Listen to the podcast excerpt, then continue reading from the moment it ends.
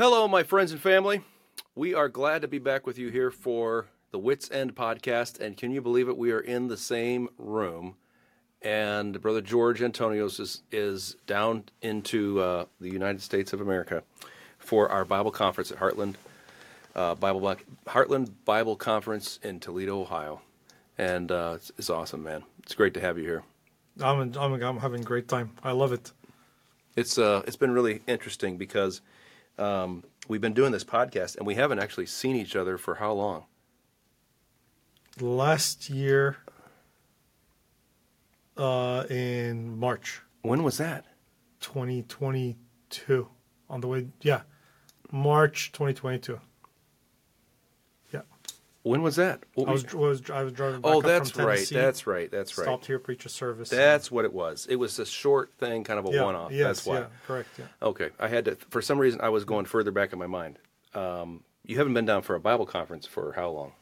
The Heartland Bible Conference, I think we haven't been able to make for like ten years. Wow. Mm. It's been frustrating because every time it's like this year's the year we're going down. This year's the year we're going down, and something uh, major happens like COVID and things like that. But this time, even your toxic waste I'm like, Lord, I don't care. People were telling me there's a toxic waste train. I'm like, this time I'm not Where? It off. You know the oh, the the well, was in oh, it was in Ohio. It's Eastern Ohio. Well, for it's Ohio, you know. That's and the wind blows west to east, so you know. Um, all right, so before we get into this, I got to show you guys this. If you, if you are watching this, you can see it. Otherwise, obviously, you can't. But I want you to see this sword. This sword right here was given to me by my children for Father's Day and it was made by a shout out to the Vogelpohls over in Scotland. And it says, The word of God is quick and powerful and sharper than any two edged sword. And so the Vogelpohl sons made it, and I'm so pumped about it, man. I was just like, That's know, amazing. Yeah, it's really cool. And it's got my name on the back. So. Wasn't it in Highlander that you can only kill the guy if you cut off his head with a sword? I don't know. I never, I never watched that. I never really watched that. But I mean, this thing is sharp too. They're not playing around with this blade. This is like you could shave with it almost. And uh, so there, it is serious. They took a long time to do it, and the kids had it shipped over and everything. And um, so thanks to my kids and thanks to Vogelpohls for that. And then I also want to show you this. This is another sword that's really sharp. Amen. And uh, it's getting the job done. This is a this is a King James Bible and that's what we that's how we roll here right. on Wits End. Sharper than a two-edged sword. Um, okay, so I'm talking a lot, but I want you to take over. Day four, uh, Genesis one fourteen. We haven't gotten further than day four. Nope. Okay. I've seen I've seen people go through Genesis slower than this. Really? we have, yeah. wow, man, this is glacial. So this is very like good. so here we are. Now this is a little awkward on the video side of it, but hey, it's because we're. I want to bend the screen, bend this camera down a little bit. Is that better? Okay. We look we look so so much better. Yeah. All right. Sorry. We are wearing the pants. We can tell, yeah. we are remember, wearing the pants. During COVID we used to do that. No, did I ever, did not do that. I I preached once uh, wearing like sports pants. Oh really? Yeah, once, once. I don't think so because we always came to the um, auditorium, and you know we had the the staff that were always here, and so they would sit out there, and I'm like, I can't pull it off. I don't think so.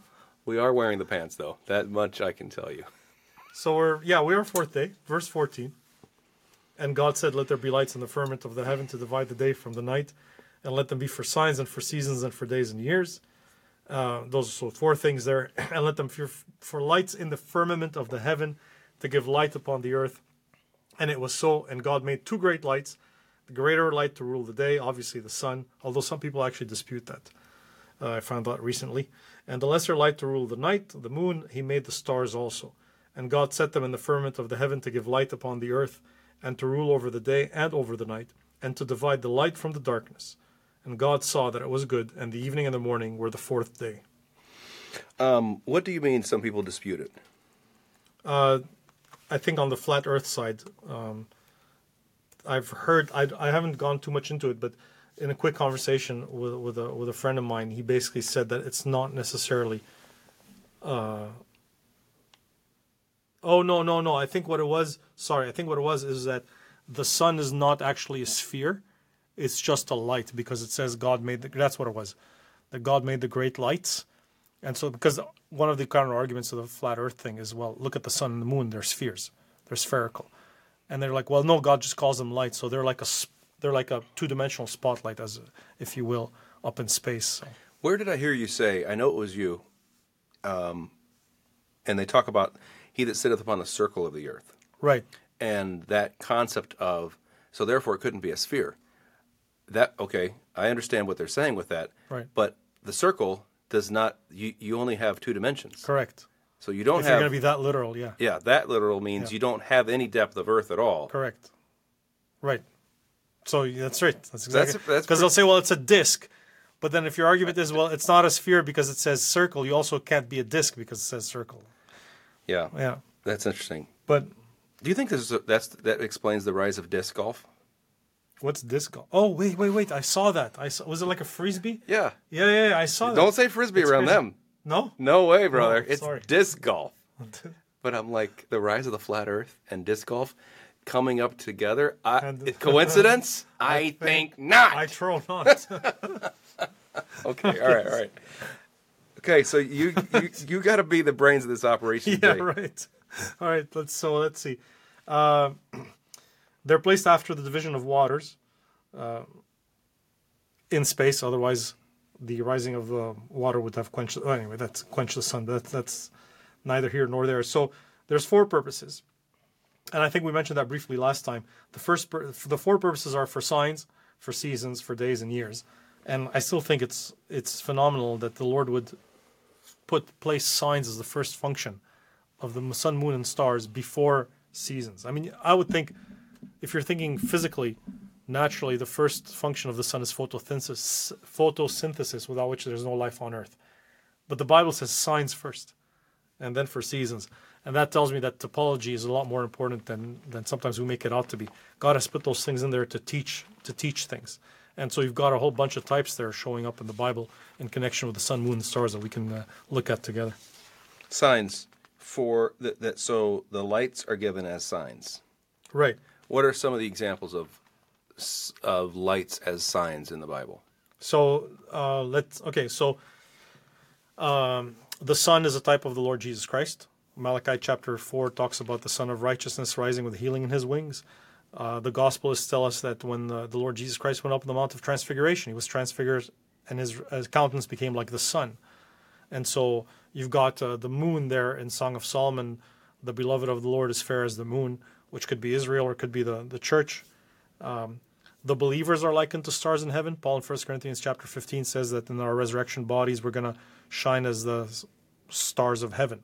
So they're there to teach spiritual truths, not only to communicate physical life. Hmm. Hmm. That makes sense. I was I was when you said that I'd never put the sun and the sign together, but it made me immediately think of Revelation one, where the revelation of Jesus Christ, which God gave unto him to show unto his servants things which must shortly come to pass, and he sent and signified it or signified it Right. by his angel unto his servant John. The word sign is right there Right. at the beginning, and then what does That's cool. what does that what does the Son of God look like? Well, he has his countenance was as the sun shineth in his strength. So you have the revelation of Jesus Christ is one where his face shines as the sun. So when we look at the sun, we ought to think Jesus. Yeah. It's a sign of Jesus' strength and power. Right. And also, when the clouds come over, it's not that there is no sun shining; it's that there's coming, there's That's something good. coming between me and the, The sun. Savior. Amen. He's still shining, but I don't see it or feel it, whatever. That's a that's a hard one because I'm telling you, uh, you guys are further north than we are, Yes. and in the wintertime, you know what do they call that? Seasonal affect disorder, something like that. Sad. Yeah. Oh, yeah. The northern countries have a hard time with that. Sweden, the Scandinavian countries, Mm-hmm. highest suicide rate in the world at one point in Sweden. Really? And that part of it is that. Mm-hmm. Because when you see the sun, it's just happy. You're happy. Yeah. And that is what we walk by faith, not by sight. But you feel it, man. Sure. You feel it. It's like the sun is. It, the summertime is different. Like Yeah. people don't associate summer with sadness, or with Right. with anything really. You know, it's hot, Sure. but it was so hot. But um, but it's not. It's not necessarily sadness. Yeah. Joy there- in the sun. Yeah, there's a pleasant. Uh, it is a pleasant things. It is a pleasant thing for the eyes to behold the sun. Hmm. Solomon says in Ecclesiastes. It's just like it just feels good. I mean, it's even like people in solitary confinement, the one mercy that they're granted, of course, they've got food and like that, but the one mercy they're granted is they're given at least one hour of sunlight by most most places by law. Because you can literally lose your mind Yeah. without it. You know. It's crazy.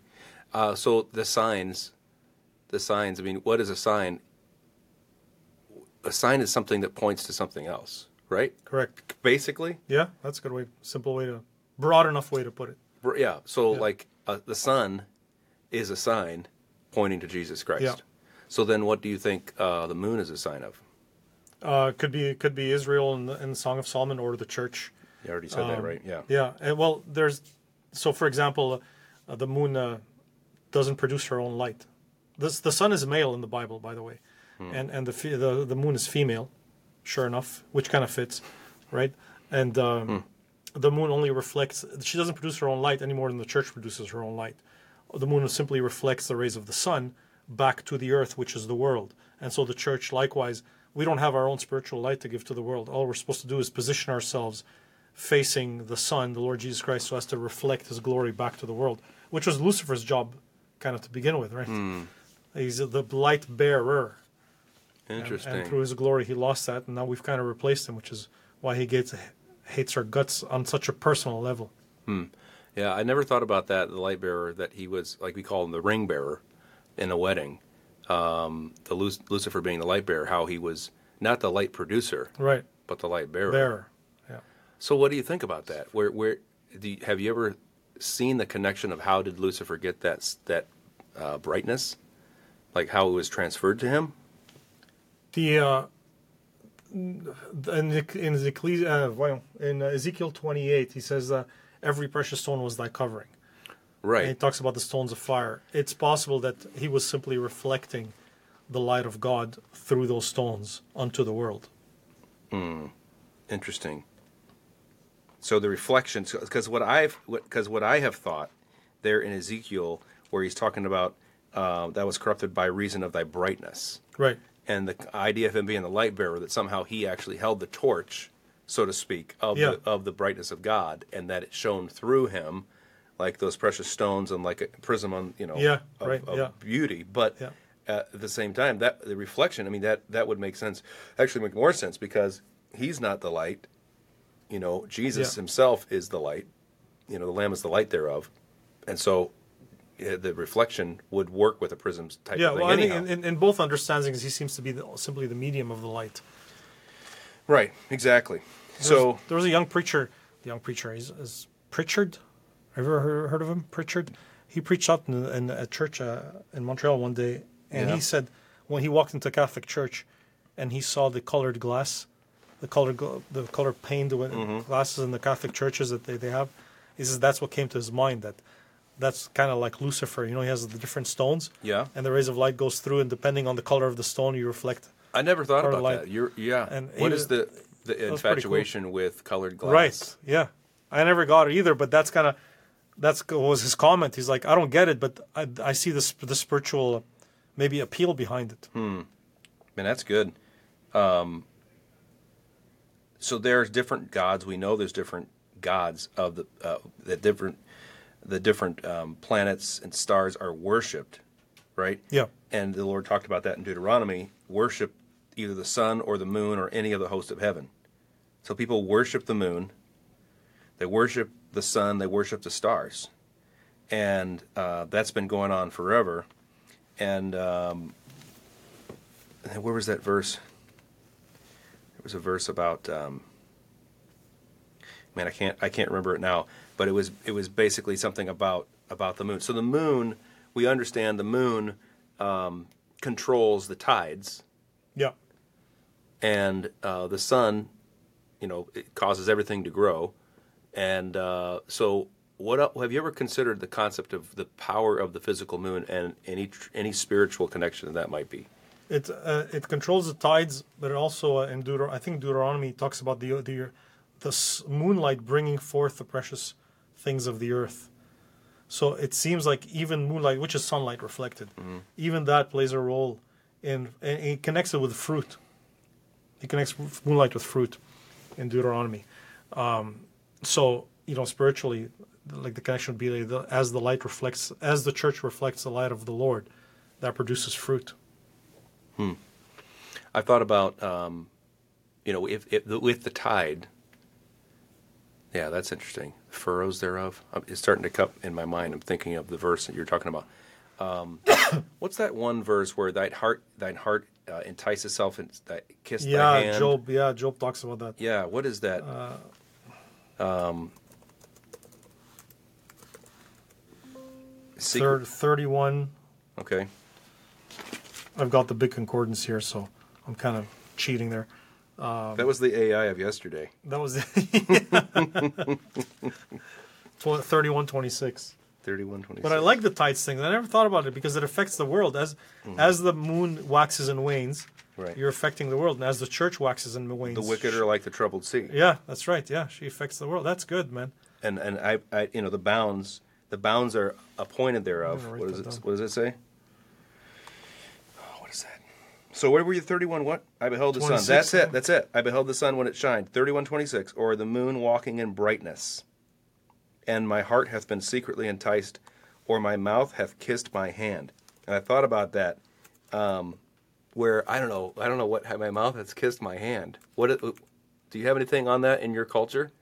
Like No, that's weird. Even uh, you're like kissing your you're hand. so like- in love with yourself that Yes. No, we don't. It's so weird, man. What are we doing? You're kissing your hand. What are you doing? some idiosyncrasy of of, uh, of Job. I don't know. I don't. like, I know. I know. Um, but the look at what my hands have built. You know, type of deal. yeah. So so so here's a greater question.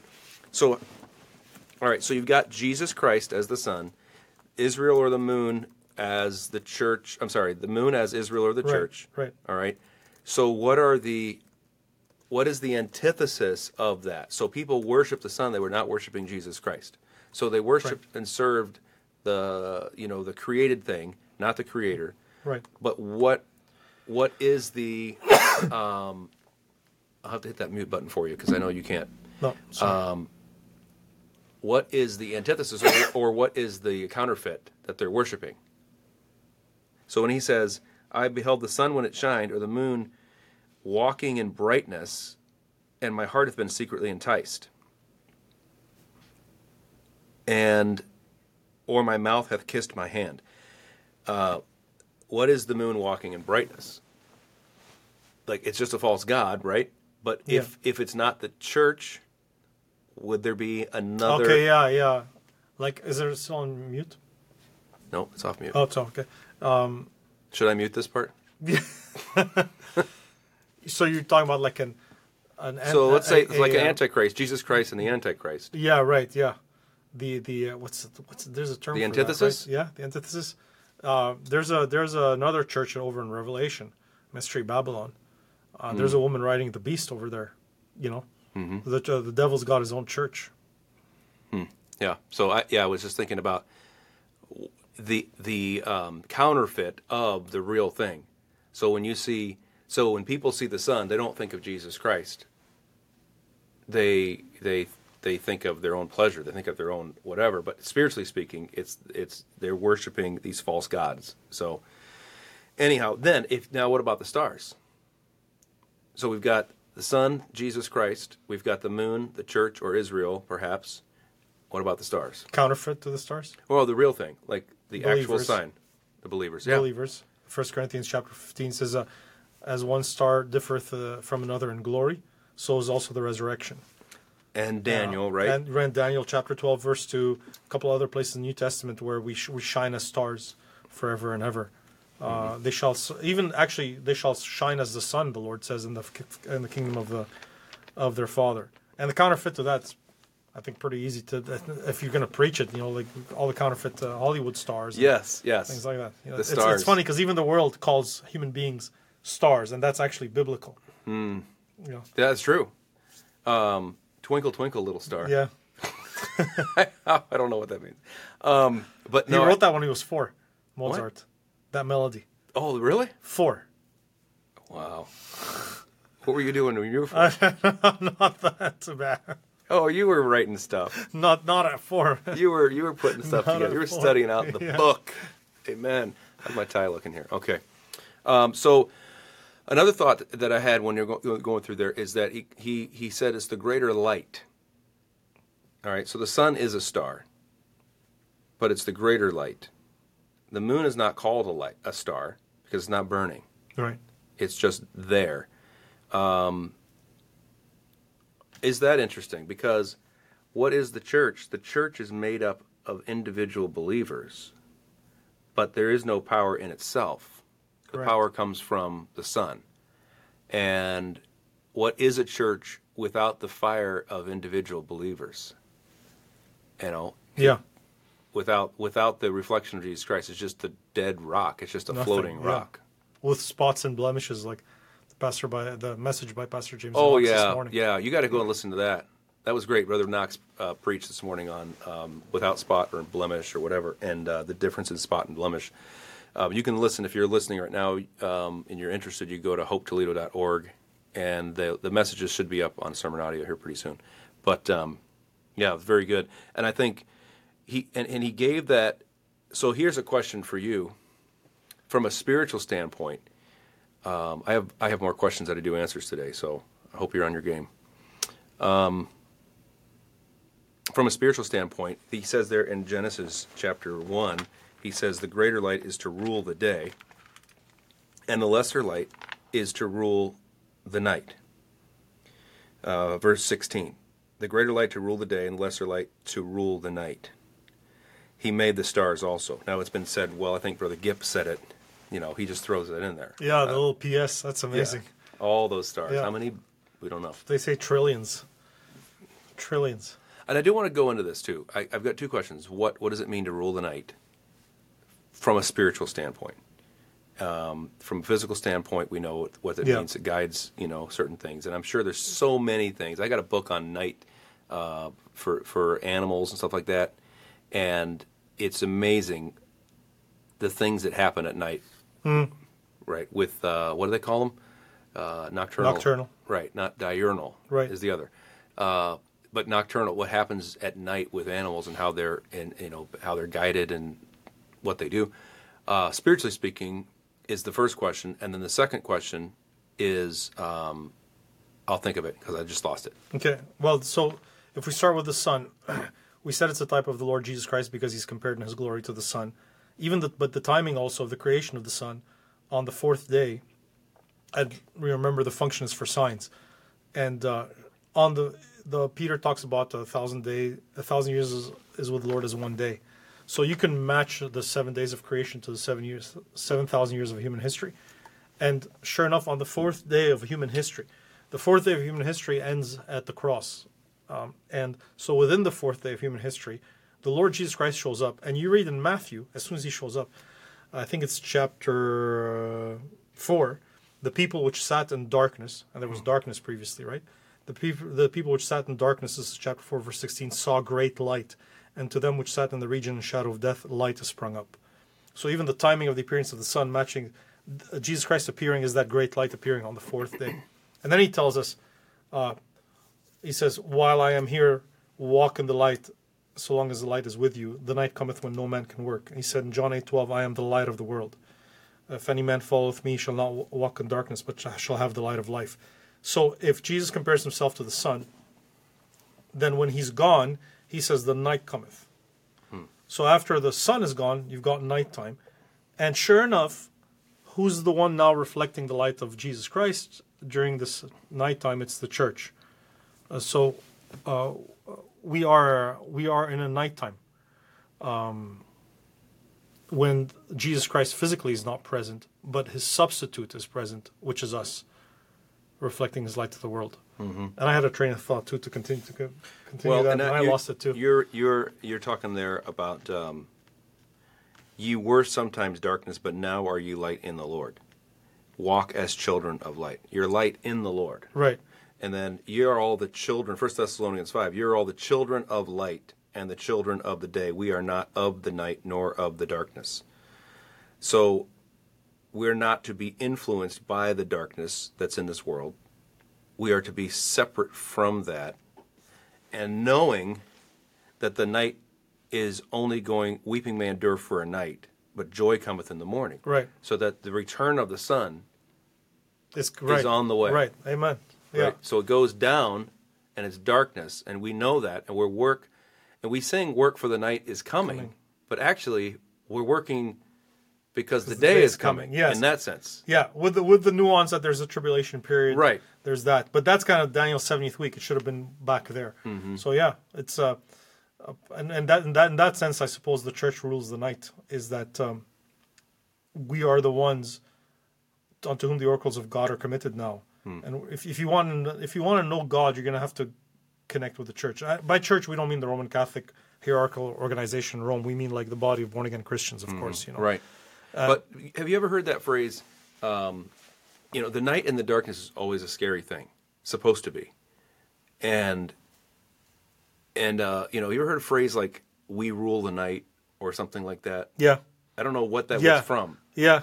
but it's like The powers of darkness. Yeah. Yeah. Like this, whatever company it was, or some brand, I don't remember, but it was Yeah. like "We rule the night." Yes. Yes. Yes. And why? Because the darkness is scary. And I just like that thought that the moon rules the night. That's right.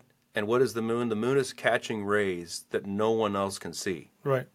but the moon can see it, Right. and it reflects them. Right. And so it's in charge during the darkness.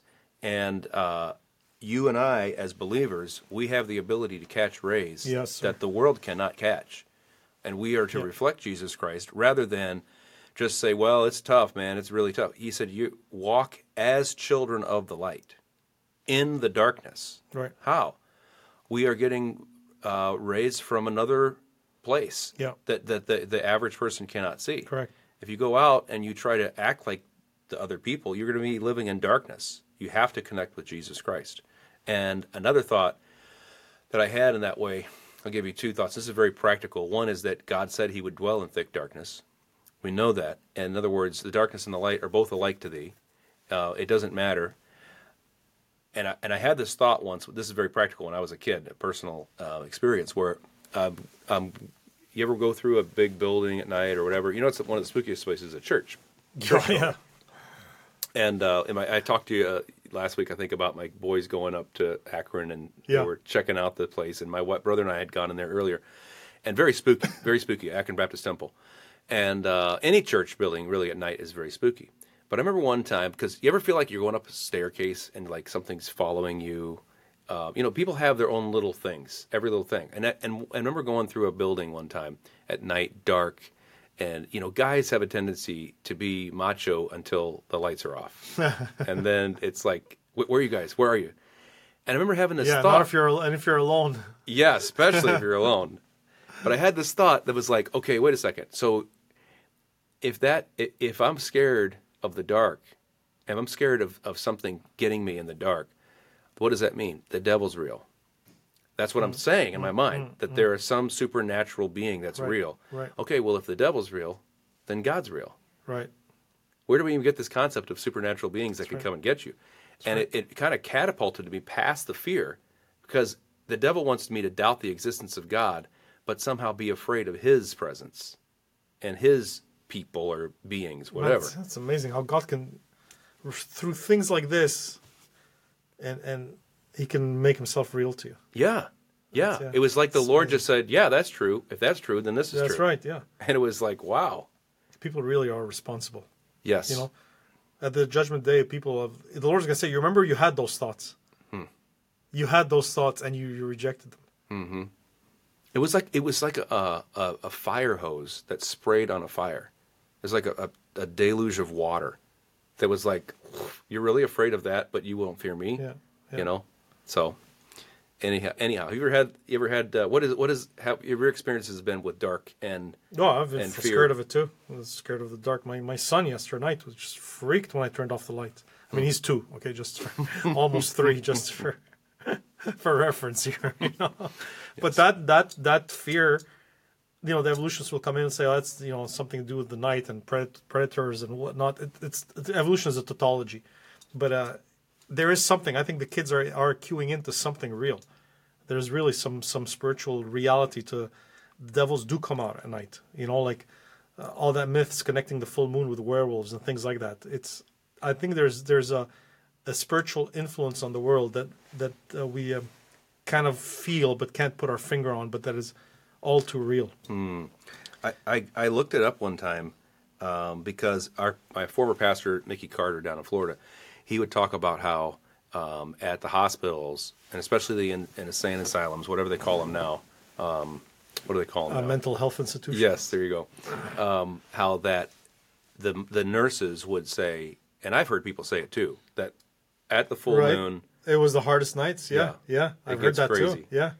And um, and then I also thought about uh, the percentage of people dying at midnight, and the reason why I, I looked that up was because, um, and I don't know, There's a verse in Job that they says That's- that that's the they're reason. cut off at midnight. Midnight. I think that's the reason I was thinking Yeah. about that. I, it's funny. I checked that. I, the same thing for a message I preached on Job a few months ago. Oh, really? Yeah, thirty-four twenty. In a moment shall they die, and the people shall be troubled at midnight and pass away. Hmm. Um, I, and I had it somewhere in, the, in a note. I was going to look it up. What is the percentage of people dying at midnight? But that that concept and and what's amazing is people will will be more afraid of zombies and more afraid of some like you heard about the call the nine one one call out in Las Vegas. Yeah, The guy said there's like nine foot nine foot creatures Yeah, with yeah. big eyes or Yeah. whatever. They'd be more afraid of that than they would be of God. But But- right. if but- there is that, yeah, right. Yeah. Yeah, yeah, yeah. I mean, and, and that is indiscernible. It's indefinable. It's it's uh, ethereal. All of that is like cloudy. But you have the plain written word of God, and and it just shows the human heart. So, anyhow, uh, we've we've taken the detour. Yeah, it's, um, my pastor, Pastor Larry, once said about the signs and the moon and the stars. You're talking about the night, is, uh, the day is coming. You know, after the night, after the church age, the day is coming because Jesus Christ shows up with uh, healing in His wings. He said, "I don't." It blessed my heart. He's like, um, you know, the the the moon, the church waxes and wanes, and as the moon wanes, she loses her influence on the world. And so as the church wanes, she loses her influence on the world. And we see it, you know. The, the it's the world the church is conforming to the world rather than vice versa. He says, but you know what becomes more visible? The individual stars. And that's where like your indiv- individual Christians will have to shine um, on their own wherever the Lord has placed them. Um, and just ble- I don't know why he just blessed my heart when he said that. You still have the stars, you know. You still have individual Christians that can you can so you can shine on your own. The church as a whole reflects the light of, of the Lord Jesus Christ, but as an individual, you have Him in you, shining out of you. And um, he um, he said it's even illustrated in the order of the New Testament Bible books, where Paul the Apostle is talking to churches. You got Romans and Corinthians, Galatians, Ephesians, Philippians, Colossians, Thessalonians, and then he gets to individuals. Timothy, Titus, Philemon, and it's like it's almost illustrating that movement from the church as a whole have maybe has stopped listening, but there's still individuals that are listening. And Laodicea, he's reproving churches. You get to Laodicea, if behold, I stand at the door and knock. If any man, it hmm. comes down back to like individual Christians shining. Even revivals began with one person shining for the Lord. So If any man, it blessed my heart when I when I heard that. I can. It doesn't matter what the state of the church is. Don't let that discourage you. You can still be a star mm-hmm. in the darkest place of the heaven, and you shine all the brighter because you're in that darkness and loneliness for the Lord. yes, yeah. And so, if you're listening, uh, if you're one of the listeners is saying, "Yeah, I I feel like I'm on my own. I've got nothing." Well, you have you have the whole you have the Holy Spirit in you. You you have access to Jesus Christ, the Son, and it might be in a dark time right now, but um, but you can shine. They that be, uh, they that turn many to righteousness as the stars forever and ever. That's right. You know, you can you can push people towards the Lord, and uh, in in a dark time. That's good. It's really good. Yeah, I was just looking up that I stand at the door and knock. If any man hear my voice, The in Psalm 19, you know where it says that the heavens declare the glory of God, the firmament showeth His handiwork. Romans 1, Paul says that the eternal things uh, of God are, are known through His creation, even His eternal power and Godhead. He says you were talking about the heathen earlier, referencing the heathen, how they they worship, they misworship those things, you know.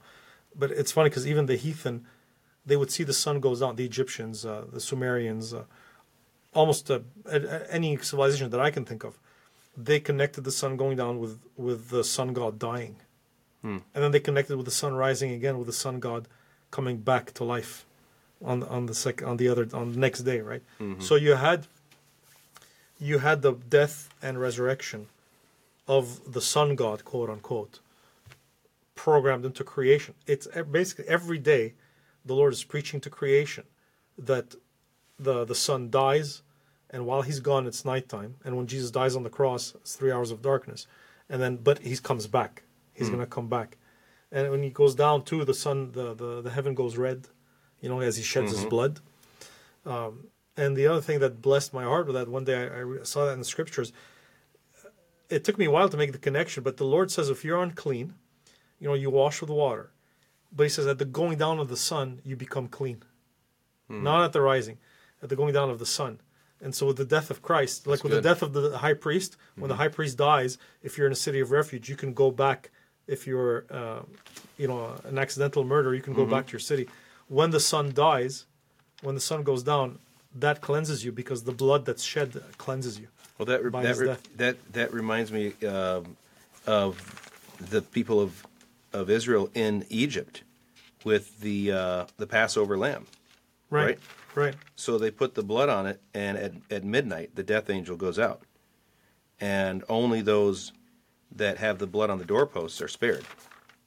Right? Yes. So that's just exactly what you're saying. Right. And you're, you're so, so to speak, cleansed, or, or at least you're Right. spared at midnight there. Exodus chapter uh, 12, right? Um, yeah. Yeah. Exodus chapter 12, when it says, uh, None of you shall go out at the door of his house until the morning. Until the morning. And, you know, in that sense, you're trapped. Trapped where? At night, you're trapped in your house. You can't go out, and you have to wait until the morning. Yeah. At midnight, the Lord smote all the firstborn. And land 1229. There it is. There it is. So what are these guys doing all the while? They're gathering together and they're waiting in the uh, through the night to be able to come out and enjoy the sun. And in a sense, that's what we're doing. You know, we're in the nighttime and things are tough, but we need to gather together and we need to trust in the blood of Jesus Right. Christ while we wait Yeah. and uh, the sun's going to arise and we're going to go and, and move forward you know in fellowship with him Uh, but at this point we have to wait and walk walk as children. So they had light in their dwellings right? And this was you know this was before with the darkness. But um, the children of israel were fellowshipping together and they were enjoying. And you know it's interesting. I don't know this is if this ties in or not. This is pure conjecture. But That's never stopped us. we, we're not afraid of bold new heresies. Um, no, but just the idea of, you know, it makes for great preaching. The concept of, so what are these people doing? They didn't have any light. And the Bible doesn't say this, it's interesting. The Bible doesn't say, correct me if I'm wrong, that it's total darkness when the death angel came over. Um, I don't know. That's good.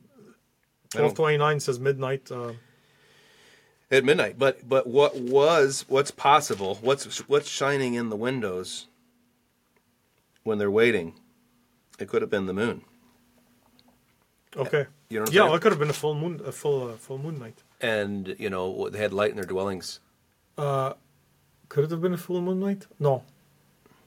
Because it's the Passover's on the 14th of the month, and at that point, oh, we get into some complicated stuff there. Because sometimes the, the, the, the, the new month, pre flood, the new month, the, the phases of the moon,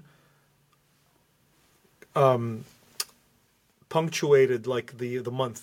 So the, at the beginning of the month, the moon was starting. At the end of the month, it was ending. The waxing and the waning process. How do you how do you know this stuff? I've had to study it because of uh, um Daniel, I think, in part, some prophecy books. Oh, okay. There's been a lot of that stuff. And in Genesis, I had to go through it. Like, um, so, but that's why, like, you know, you know what the feast, he says, like, in the beginning of your months at the new moon, he says in the law of Moses.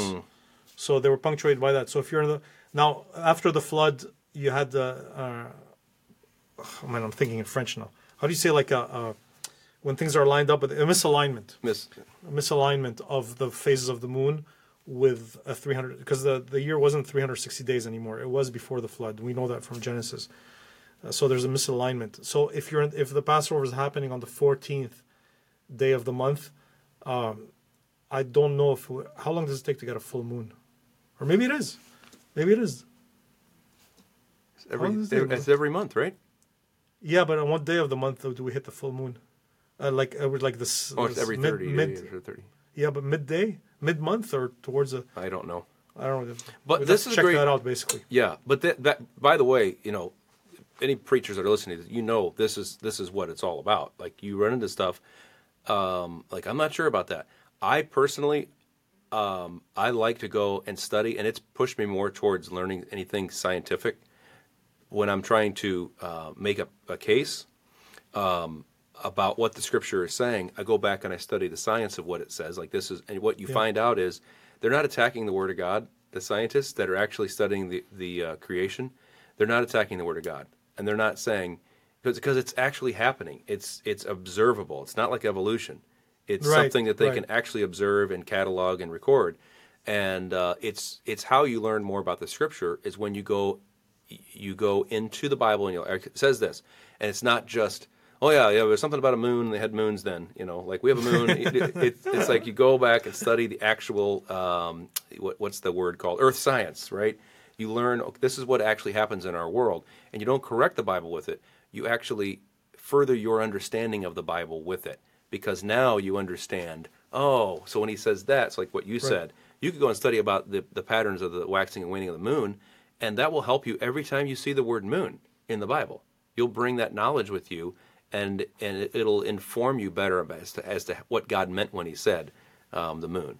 So, uh, there's just a side note for you listeners that are you know you've never been into science or whatever. If you're going to watch stuff on YouTube, why not watch stuff about Earth science? Yeah.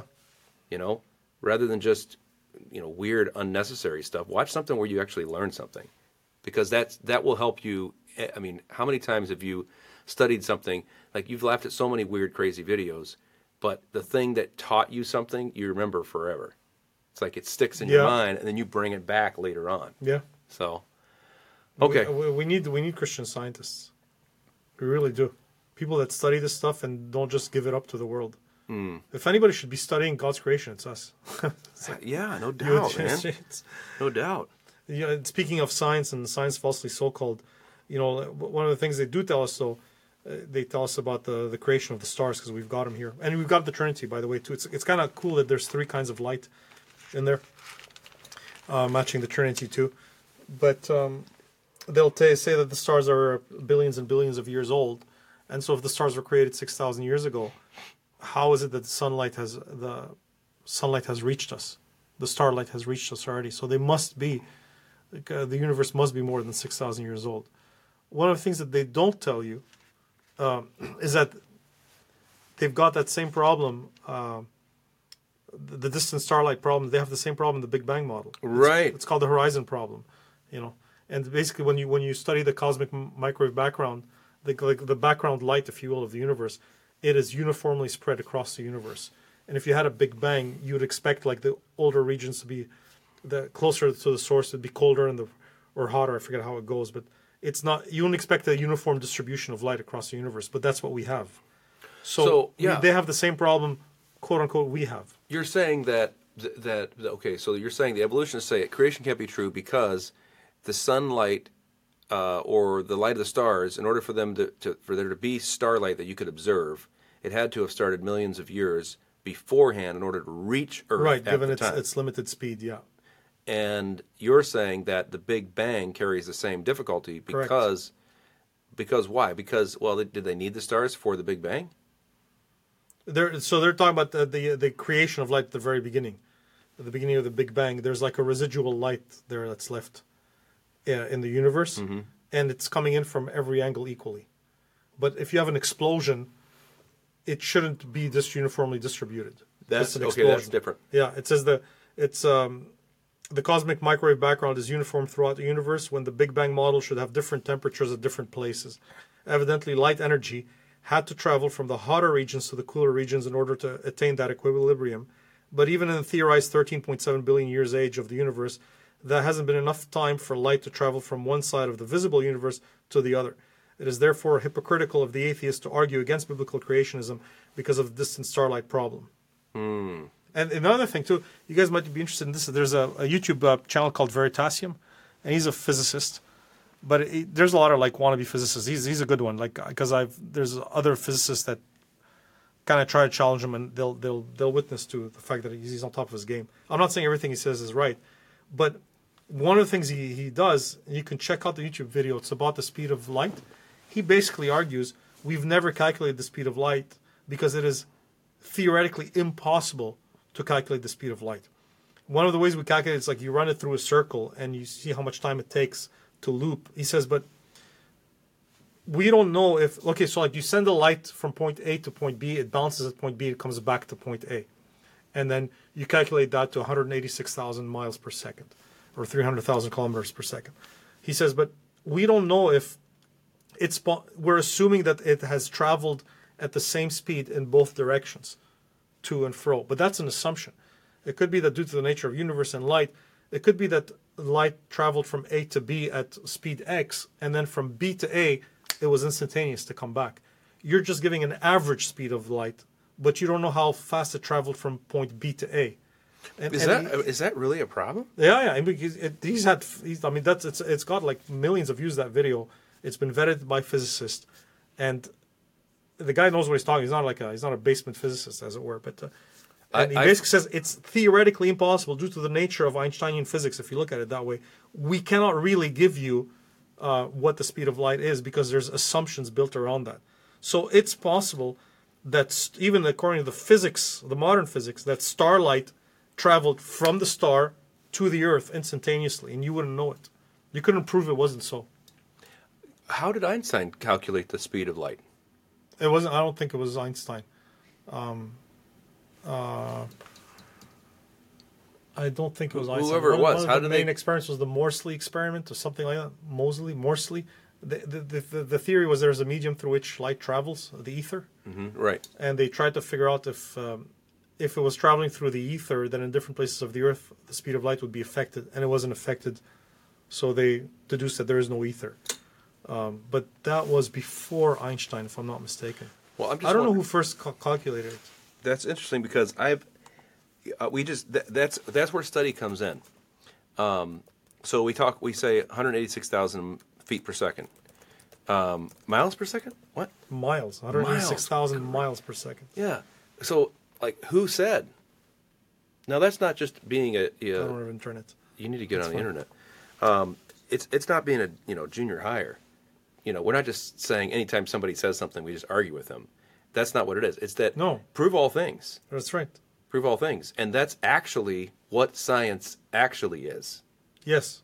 it's it's knowledge but it's the testing of knowledge testing of what we think is yeah, knowledge. but even because stuff they don't tell you about, like the Big Bang itself. When you posit a Big Bang, they tell us it's it, that was a singularity point in which all the laws of physics were diff- so they're like grant us a few nanoseconds, please, if you will. Mm-hmm. we're we're gonna ignore all the laws of physics and all the laws of the speed of light. For those few nanoseconds, we can say whatever we want. all cards on the table Right, but then it's like it's set. Well, yeah, but it's like it's basically saying uh, I forget the name of the guy. He used to say basically they're saying grant us one free miracle and we'll explain the rest. yes You know, you can't you get you don't get to believe in your miracles as a Christian, but we get to believe in our miracle where momentarily everything goes.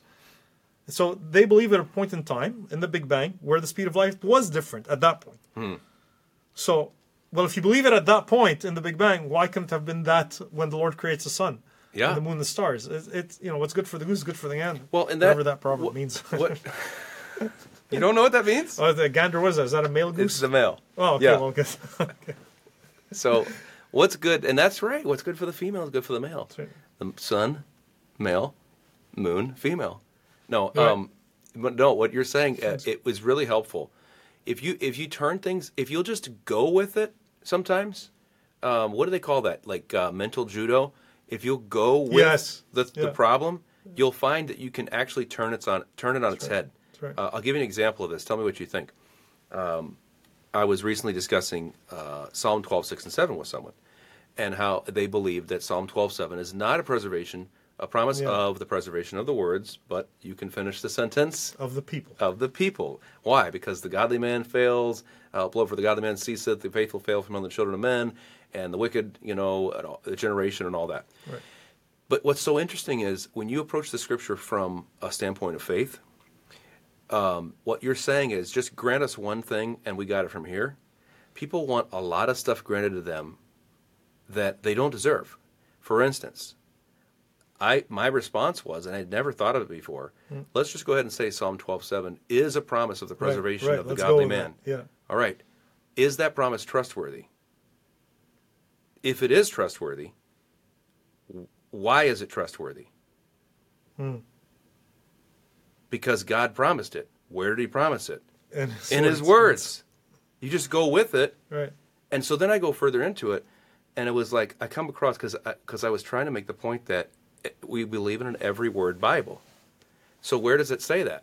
Man shall not live by bread alone, Right. but by, By every, every word. word. that proceedeth out of the mouth of God. So that is right there. There's the preservation of man.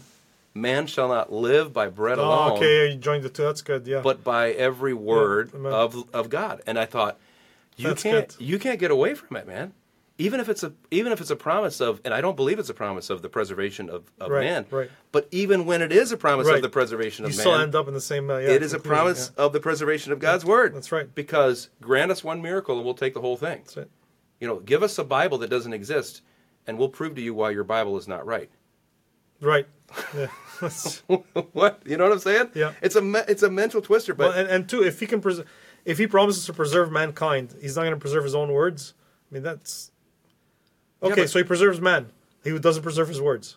well, how would you know that he? Pres- how would you know that it was Right, God right, that preserved to, man? to begin with. Yeah, I mean that, that that very promise of man's preservation is in an unpreserved word, so you don't even know if it's a real promise to begin with. Yes, it's it's just Yeah. phenomenal. At the more that I go It's down that good. road, man, and and here's one other thought that I was talking with my nephew. It's been fun to have uh, some family members in town, you know, and this was my sister's son, and we were talking about how you know different ver- different versions and so forth, and how they translate. And they say it means basically the same as that. Okay, so it's it's basic. It it means the same thing. And I said, means this means the same thing as what? Right? This is Yeah. what I- Okay. Yeah. Yeah. Means the same thing Right. as you- already you have you have a, a determined base. A there. point of reference. Yeah. Correct. Yes. It means the Yeah, same as that's, what? That's good. That's good. That's good. yeah, you know, isn't that weird how we just it's like we take for granted You've already taken the original. Yeah. Yeah. take for granted that we have the word of God somewhere. Yeah. And it's like you're saying it's as good as that, but what is that? That's what if good. that was, you know, the words of Plato, you know, the words of uh, Marcus Aurelius or whatever? It's as good as that. Well, what is that? No one's claiming inspiration or Right. infallibility for the words of Marcus Aurelius. We're not saying that was the word of a god. You know. So anyhow, I'm way off That's topic now, but yeah, it was really encouraging. Well, he did me. all those things by his words. He created all those things by his words. So Yeah, he did. Um, so what what other what other proofs do you have ready Uh, at hand? I was just having a conversation with a, a, a sister here. Uh, that was really cool. That's a blessing meeting her, her Maria. She's Portuguese. She's in um, in Scotland at uh, with the with the Vogelpols, Yes. hmm and uh, she's going to be, uh, Lord willing, uh, editing the book, uh, my book on Daniel, What? Sealing Daniel. Yeah, she volunteered after. Uh, Is she an editor?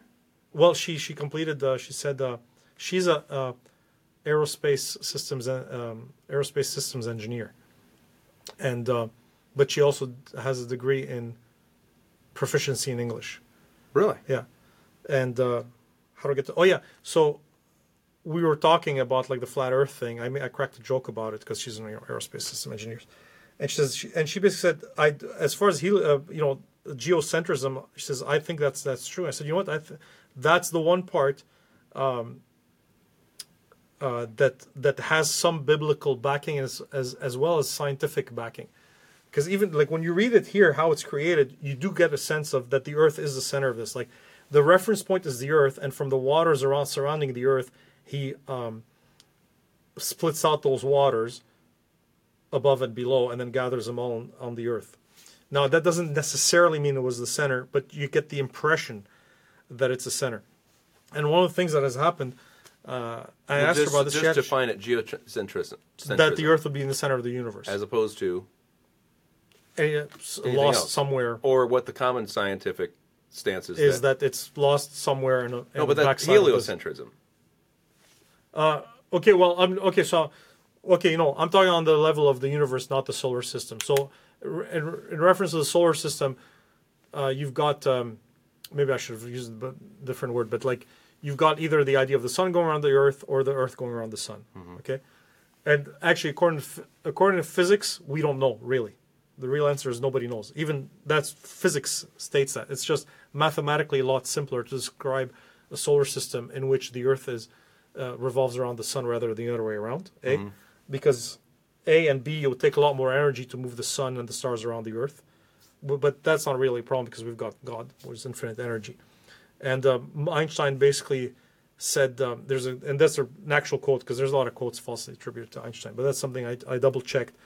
He said that after years of meditating on this, he has come to the conclusion he is confident that there is no there's no observational experiment. There's no ocular experiment that could ever tell you prove to you whether the sun is revolving around the earth or the other way around. Really? yeah. Um, even with the astronauts up in the space shuttles. I've asked astronauts on, on Quora about this. You couldn't really tell. Um, but that, but that's not here or there. I mean, the, the flat earth stuff i think is nonsense biblically and, and scientifically uh, personally. But i'm talking about not on the size of the not on the scale of our solar system but on the scale of the entire universe that the earth is actually central to the universe not to the solar system only. Um, and so in a few years ago and i was asking maria about this she hadn't heard about it but she got excited when she heard about it. Uh, they found out that the angle at which the cosmic microwave background radiation is coming matches the angle of earth's tilt.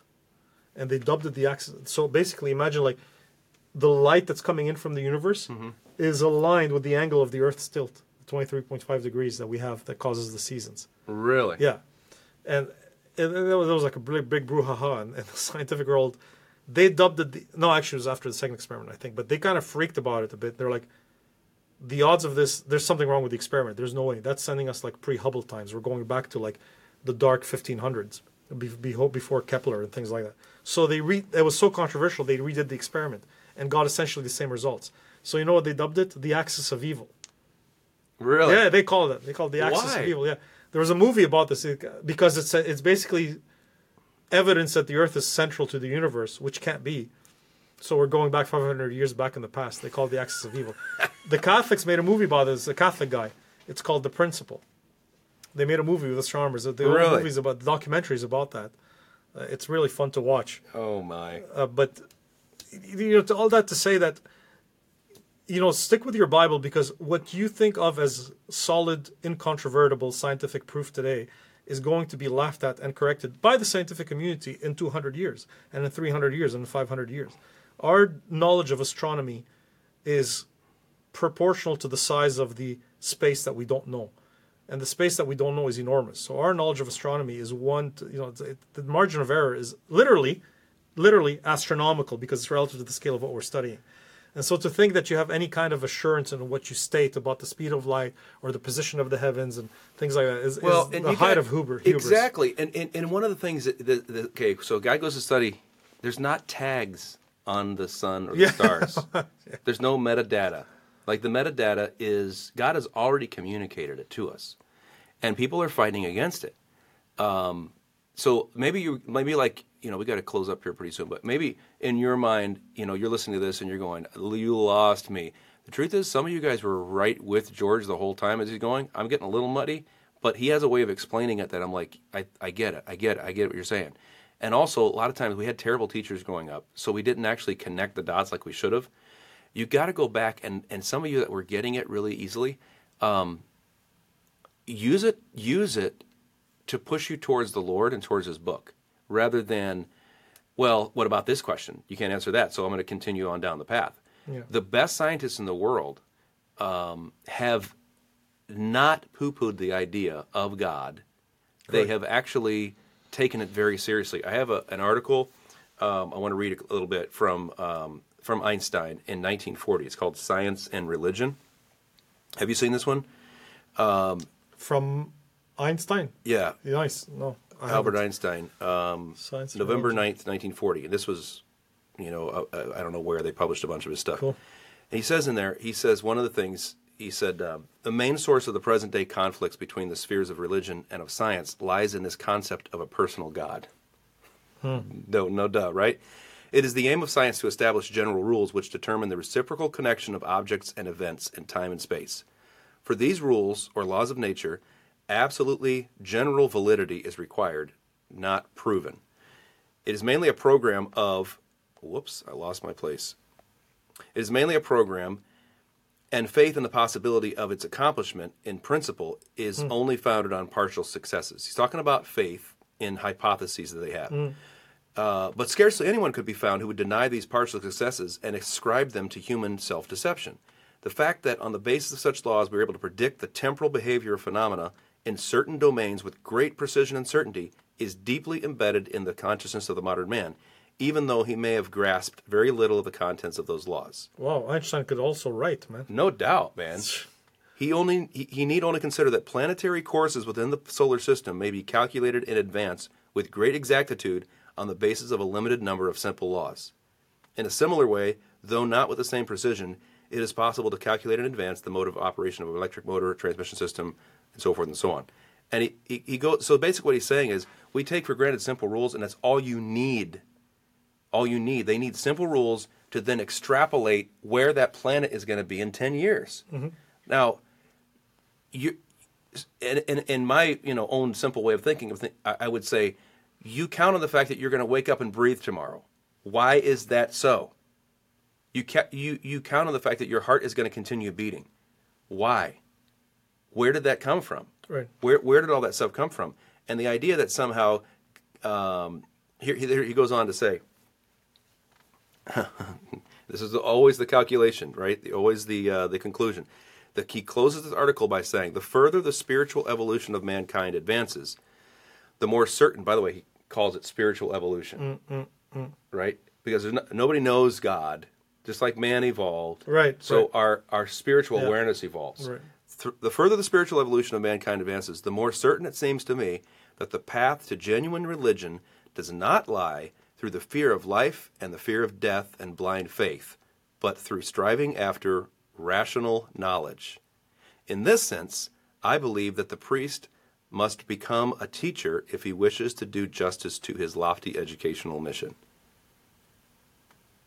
And I thought it just immediately it goes back in my mind to Genesis chapter three in the garden. Ye shall be as gods, knowing good and evil. That the, the true path of knowledge is away from a personal God, and through Right. don't touch this, Yeah. don't do that. The true path of knowledge is through your own personal enlightenment, being a better you, Yeah.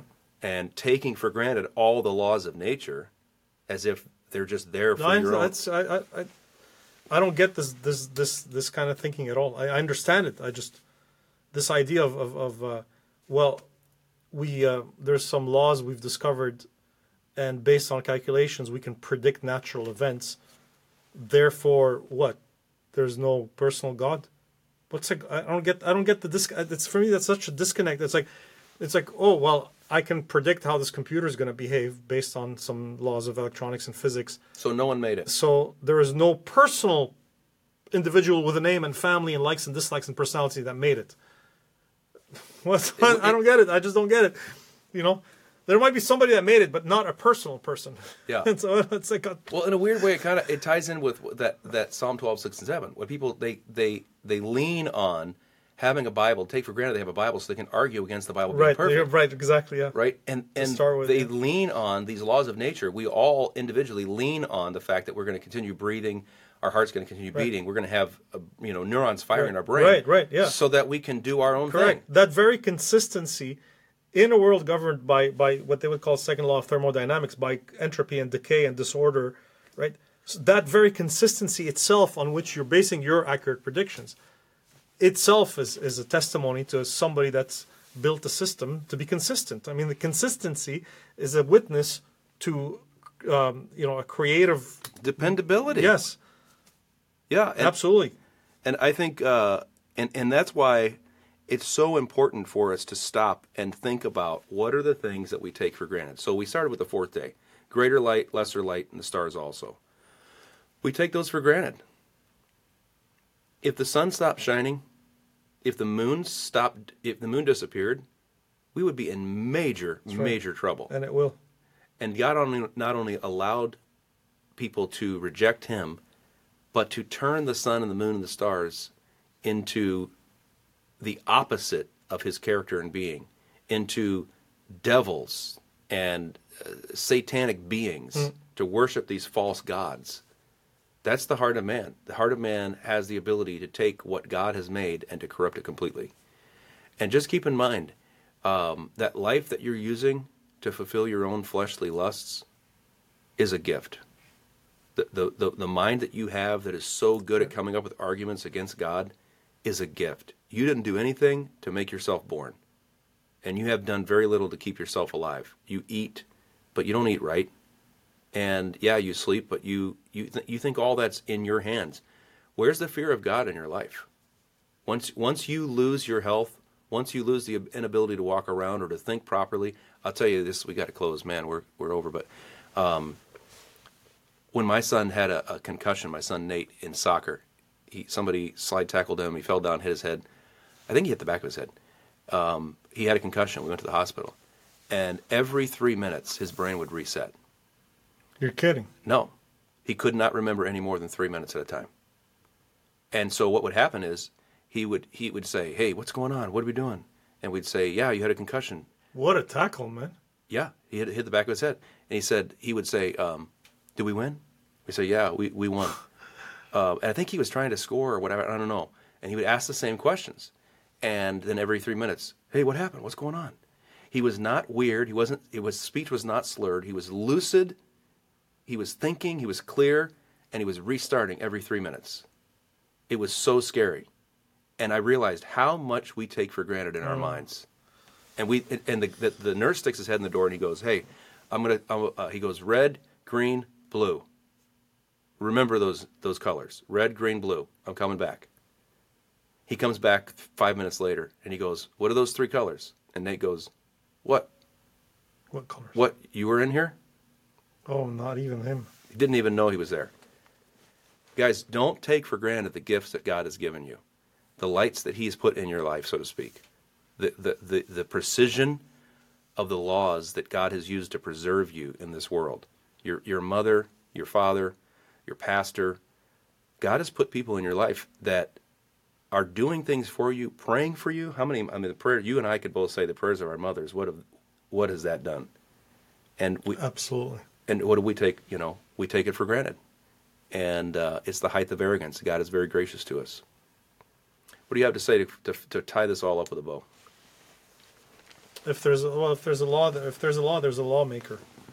Um, I was just thinking one last little tidbit uh, about just the number of the stars and the Bible. Talks about innumerable stars by the seashore, and um, that concept we talk about things taking for granted. We all think of it. Yeah, yeah. There's billions of stars. You only think of it now because scientists tell you that. But as far as people knew back then, um, there's only the stars that they could see to the naked eye, right? So I mean, you can count about five thousand stars in the in heaven, but the Bible talks about an in, in, innumerable com- number of stars that you couldn't count even with the naked eye. So that that kind of knowledge that uh, wasn't accessible. That there's so many more stars than the ones that you can see that are hid. But the Bible spoke about that, and recently now with telescopes and things like that, we've discovered that there is actually a lot more than what you can count. Um, spiritually, I would say to encourage people, it's there isn't just the the bright stars that you think of the the Christians, men men and women that are doing something for God. There's a lot of them that you don't see. Uh, at least some stars are visible in one part of the world, not in another. You know, there's a lot of Christians out there shining for the Lord still, even with even with the, even with the, the darkest of the night. Um, all you've got to be is one of them, shine in your local area, in your part of uh, the world that God's given you to shine. Yeah, and you know maybe God's not going to put you together with a bunch of other stars. Maybe you're going to be shining, but can you do what your Creator has put your put you there to do on your own, or seemingly all alone?